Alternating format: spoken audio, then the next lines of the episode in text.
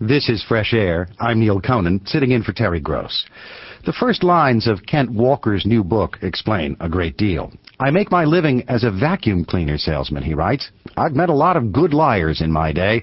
None of them are as good as my mother. Kent Walker's mother is Sante Kimes. She's currently serving a life sentence for the murder of Irene Silverman, a wealthy 82-year-old widow. Sante Kimes and her other son, Kenny, killed Silverman as part of a scheme to